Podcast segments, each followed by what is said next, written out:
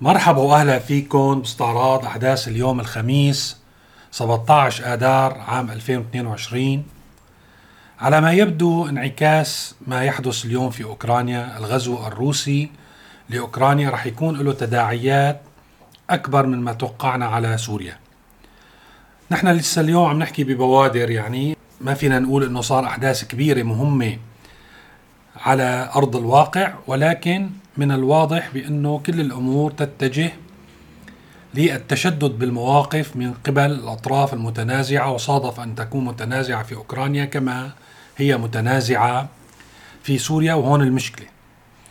يعني رح بلش من موضوع التغطية الإعلامية الرسمية والسياسية والدبلوماسية التي تمثل النظام بما يخص أحداث يعني التي جرت في سوريا وذكرى انطلاق الثورة السورية أو الاحتجاجات في سوريا.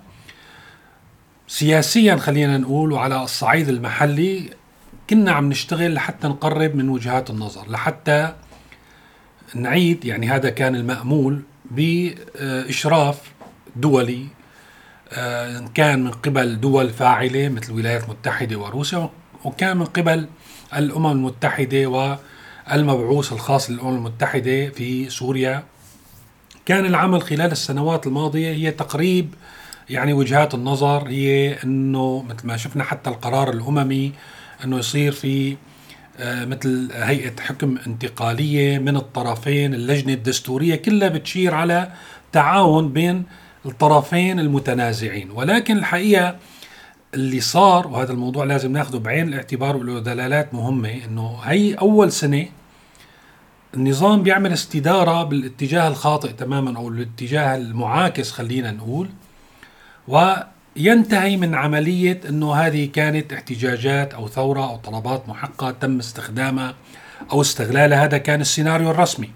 ولكن اليوم بطل هذا الموضوع من الإعلام الرسمي ما ضل فيه أي شيء وتم الإعلان من خلال بيان لوزارة الخارجية من خلال الاعلام والتغطية اللي حكينا عليها من يومين من معلولة من خلال مقالات كتبت آه، في هذا السياق وتصريحات وبرامج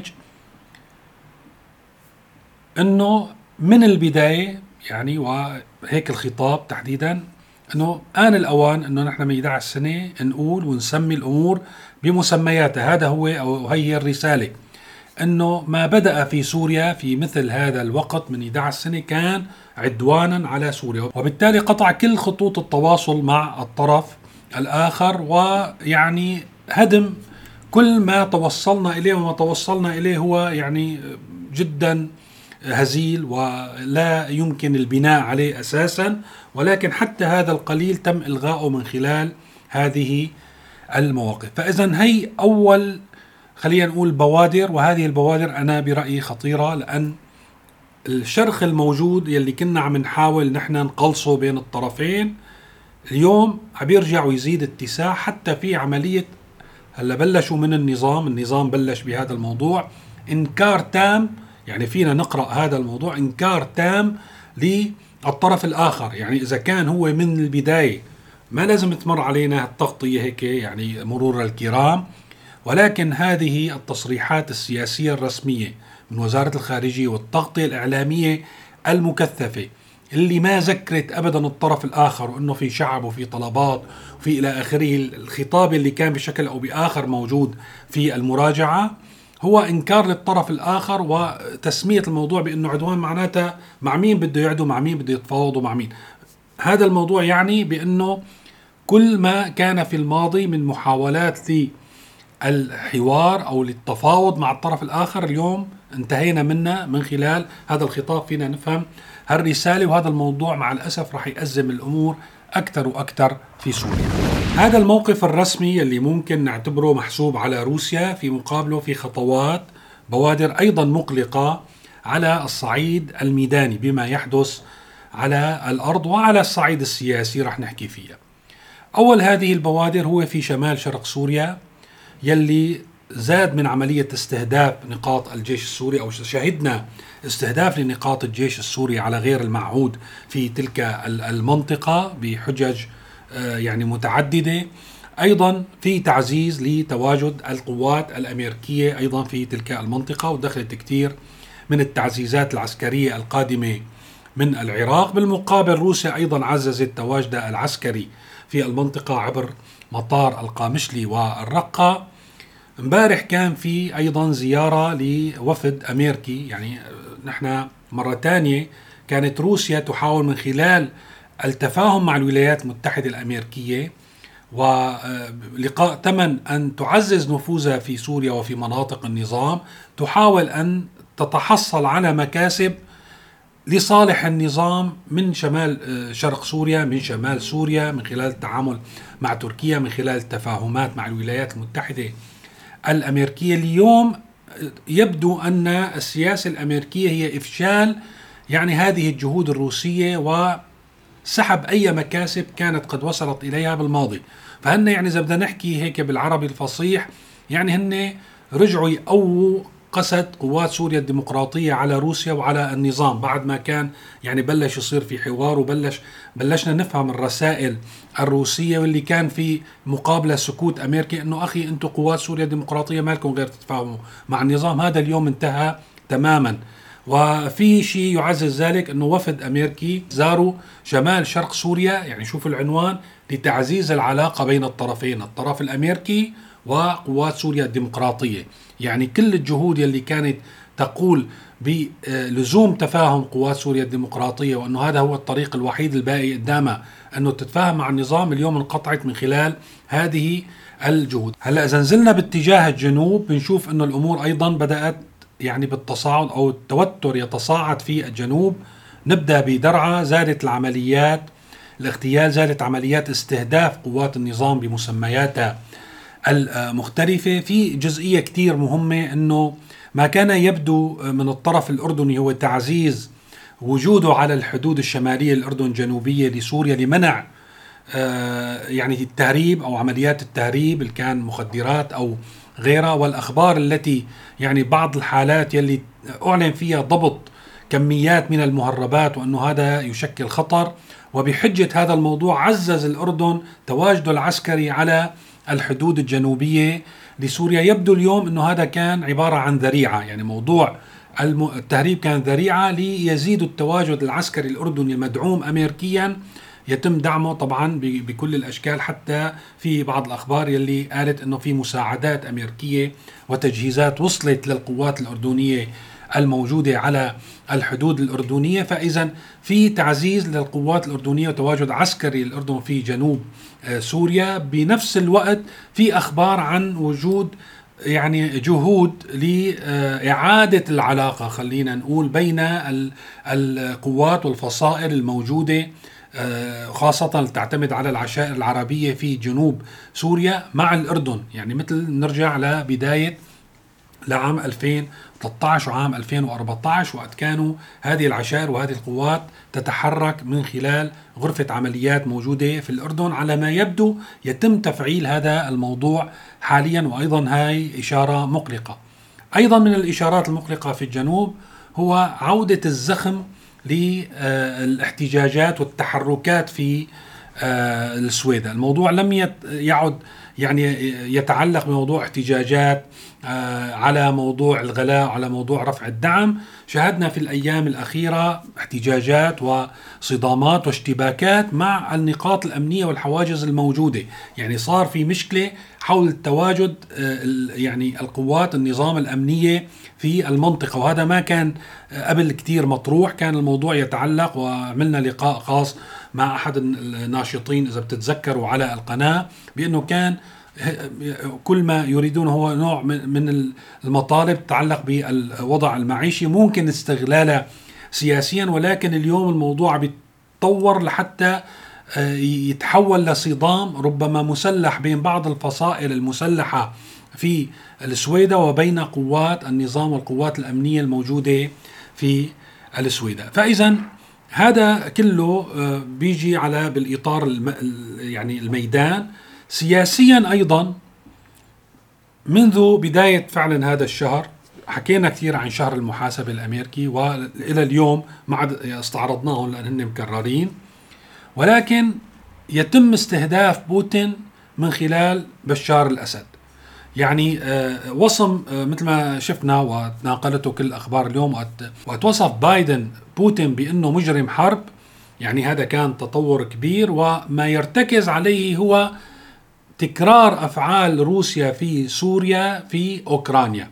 يعني ما فعلته روسيا وما ارتكبته روسيا من جرائم في سوريا اليوم تعيد هذه الأفعال في أوكرانيا. فتم ربط الموضوعين مع بعض. و يعني هذا ما تورده الصحافة الغربية. كان في أكثر من مقال مثلا ناخذ النيويورك تايمز.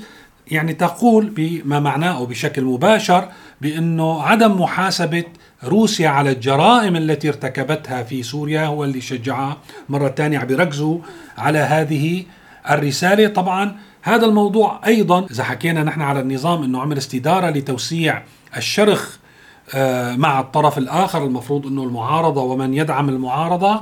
أيضا الولايات المتحدة يعني المعارضة مواقفها لا تؤخذ بالحسبان وإنما يجب أن ننظر إلى مواقف الأطراف التي تدعم المعارضة أو التي يعني آه، هي تملي على المعارضة. مع الأسف هذا الواقع مواقفها.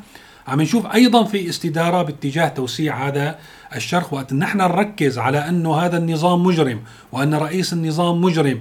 والذي دعمه في خلال السنوات الماضية هو أشد إجراما يلي هو آه، بوتين. فايضا نحن ننهي عملية موضوع التفاهمات الدبلوماسية أو السياسية أو المفاوضات أو ما يمكن أن يحدث من تقدم للحل السياسي في كل المسارات اللي مطروحة حاليا. فاذا هذا الموضوع كله ينبئ بأنه الأمور في سوريا مع استمرار الغزو الروسي إلى أوكرانيا وإظهار هذا الغزو بأنه غزو وحشي وارتكاب جرائم واصطفاف معظم دول العالم وراء أوكرانيا ضد روسيا. مع الأسف سيعقد المشهد كثيرا في سوريا وسيزيد الشرخ بين الأطراف التي كان من المفترض أن تتفاهم وأن نصل إلى حلول سياسية يعني آه، في المسار اللي مشينا فيه خلال السنوات الماضية هذا كله اليوم فينا نعتبره إنه حقيقة توقف. الموضوع الثاني المهم يلي بدي نوه له أنا شايفه كثير خطير هو كثافة ظهور المكون المسيحي اليوم في وسائل الإعلام المحلية. مو ظهوره فقط ووضعه في مواجهة باقي المكونات خاصة في هذه الأيام في هذه الفترة اختار النظام أنه وهو عمل هالاستدارة اللي قلنا عليها ليزيد الشرخ وانتهى نهائيا في خطابه موضوع الاحتجاجات والطلبات المحقة وبأنه ما كان على سوريا هو عدوان وأنه نحن انتصرنا على هذا العدوان من أين يعني هو آه، اختار أن يشير إلى هذا الانتصار من قرية مسيحية في ريف دمشق معلولة المعروفة وعلى صعيد العالم. ساعتين من البث اللي شفناهم تحت الثلج لحتى يأكد على انتصاره على هذا العدوان يلي هو العدوان يلي الطرف الآخر يعتبره ثورة محقة وتريد التغيير وكان كل الضيوف من المسيحيين وهي إشارة مهمة. الموضوع الثاني هو ما بتوقع هذا عن طريق الصدفة أبدا كان في مؤتمر للكنائس آه، الكاثوليكية في آه، سوريا امتد على مدى ثلاث أيام في قصر المؤتمرات. وكان له تغطية لافتة واسعة ما بالعادة بيخطوه بهالطريقة أكثر من تقرير باليوم موسع عن الموضوع في أكثر من وسيلة إعلامية رسمية ولقاءات وإلى آخره. أيضا في ذات الوقت في ذات آه، يعني هالفترة الحساسة. الأكثر من هيك عم نشوف اليوم يعني اليوم شفت إنه والله عم بيكرموا آه، رجل دين مسيحي معروف. آه، يعني وله احترامه في الوسط المسيحي اليوم يلي هو الأب الياس آه، زحلاوي. كمان الأكثر من هيك والأغرب يعني هون بقى ما عاد الموضوع فينا نشك ونقول هي مصادفة. ظهور رجال دين مسيحيين على برامج أو خلال برامج حوارية ليؤكدوا على سيناريو العدوان وبأن ما تم على سوريا عدوان وبأن سوريا أو النظام بين قوسين انتصر على هذا العدوان. إذا بدنا ناخذه يعني نحن كيف تنفهم عند السوريين انتصر على الطرف الآخر. فإذا عم يدفع هذا المكون المسيحي للانحياز التام يعني كان المواقف إنه كانوا رجال الدين المسيحي بشكل عام وممثلي هذا المكون يعني على الحياد إلا إذا اضطروا يحكوا لهم آه، كلمة بيحكوها قدر الإمكان ما جاهروا بموضوع عداوتهم أو وقوفهم ضد الثورة وضد المكونات الأخرى. اليوم عم يتم دفعهم دفع لحتى يظهروا بهذا الموضوع. أكيد هذا الموضوع هو النظام مخططه لحتى يستحصل على بعض المكاسب الداخلية بأنه تخلي يخلي هالمكون يلتصق فيه أكثر بعد ما عم بيخسر هو كثير من مؤيدينه من كل الطوائف بما فيها الطائفة العلوية نتيجة الأوضاع المعيشية المتردية ويعني عم تتراجع يوم بعد يوم. وعلى الصعيد الخارجي لا يرجع يظهر بأنه هو الكول الحامي الأقليات ويعني الحداثي المنفتح العلماني. ولكن شو الثمن؟ الثمن أنه عم يزج بهذا المكون في مواجهة المكونات الأخرى. ليس في سوريا اليوم. هذا المكون الظاهر اليوم أنه مع بشار الأسد مع بوتين عم يحط حاله ليس في مواجهة باقي المكونات من الشعب السوري. وأيضا مع معظم شعوب العالم يلي تعتبر نفسها اليوم تدافع عن غزو وحشي إجرامي يقوم به بوتين على دولة ذات سيادة دولة ديمقراطية تمثل كل العالم الحر في العالم. فأتوقع أنه هذا المكون يجب أن ينتبه آه، من هم يمثلوا هذا المكون خاصة من رجال الدين. أنا يعني آه، أتمنى أن يبقوا خارج الصورة لا يتكلموا في السياسة أساسا في الديانة المسيحية. ليس لرجل الدين أي علاقة في السياسة ولا يجب أن يتكلم بالسياسة وإن تكلم بشكل عام يجب أن يتكلم عن المحبة وعن الجمع وعن أن يكون السوريين كلهم في يعني سواسية وأن يتم المصالحة في إطار المحبة هذا الذي يمثل الدين المسيحي وليس أن نصطف ونكيل المديح لبشار الأسد ولبوتين الذي يتم وصفهم اليوم في كل العالم بأنهم مجرمين وقتلة. أخيرا وبشكل مختصر نحن طبعا ما عاد غطينا يوميا تدهور الوضع المعيشي لأن صار الموضوع مكرر. ومعروف إنه يوم عن يوم اسوء يعني ما في شيء جديد اخباريا حتى لا نحكي عليه ولكن لازم نذكر إنه تزامنا مع كل ما يحدث بدأ الوضع المعيشي يتراجع بشكل متسارع يعني يتقهقر أو يتدهور خلينا نقول بشكل كبير على كل المستويات على موضوع الكهرباء. الناس عم تعاني الكهرباء بشكل كبير للغاية. يعني عم تجيهم ساعة باليوم وبهالساعة مثل ما قلنا عم تنقطع بحال بحيث إنه حتى باستطلاعات الرأي اللي عملتها بعض القنوات الرسمية إنه ما عم يستفيدوا حتى من هالساعة اللي عم تجيهم وبالتالي معظم السوريين اليوم عايشين بلا كهرباء. حتى المعتمدين في بعض المناطق على الأمبيرات على ما يسمى بالمولدات أيضا رفعوا السعر ضعفين يعني ضعف يعني أصبح 200% مما كان عليه من قبل آه، أسابيع وبالتالي أيضا أصبح استخدام الكهرباء المبني على المولدات أيضا صعب ومتعذر على شريحة واسعة من السوريين. نفس الشيء لهلأ لسه عم ياخذوهم ويجيبوهم ويعملوا أفلام معهم وألغاز ومتاهات في شأن رغيف الخبز. يعني وأنا أتصور إنه هذا رغيف الخبز إنه ممسوك من قبل الحكومة و آه، عم فيه الحكومة من حارة لتانية وتخلي الشعب يلحق هذا رغيف الخبز لحتى الناس تتعب تقول لهم ما عاد بدي إياه. أيضا ما عرفوا يحلوا لليوم موضوع التوطين يعني اللي بيسموه توطين بمعنى إنه يحددوا لكل مواطن سوري من وين بالضبط بده يروح ياخذ رغيف الخبز. وعادة هذا المكان عم بيكون في ظروف كثيره في حالات كثيره بعيد كثير عن مناطق سكنه وغير ومن غير الممكن إنه يحصل عليه هي في حال وصلته لأن صارت عملية معقدة ما رح طول عليكم بشرحها. فاذا في عملية تعجيز عم يتمارسها الحكومة لحتى الناس تترك اعتمادها بمادة الخبز من الحكومة تعفية للحكومة من هذا الموضوع. كمان كان في تقارير عن تراجع استهلاك اللحوم نسبة للعام الماضي إلى النصف آه، تقريرا. حتى في بالإضافة للمواصلات ومشكلة المواصلات المزمنة صارت وأيضا صار شيء عادي أنه اليوم صارت مصيبة إذا في سوريا أنه الواحد ينتقل من منطقة إلى أخرى. حتى في تقارير تشير أنه حتى الفلافل اليوم الأكلة الشعبية ما عاد السوريين قادرين على أن يشتروها ويعتمدوا عليها كغذاء أو كوجبة رئيسية. هذا كل شيء بدي أحكيه آه، لليوم. شكرا لمتابعتكم وإلى اللقاء.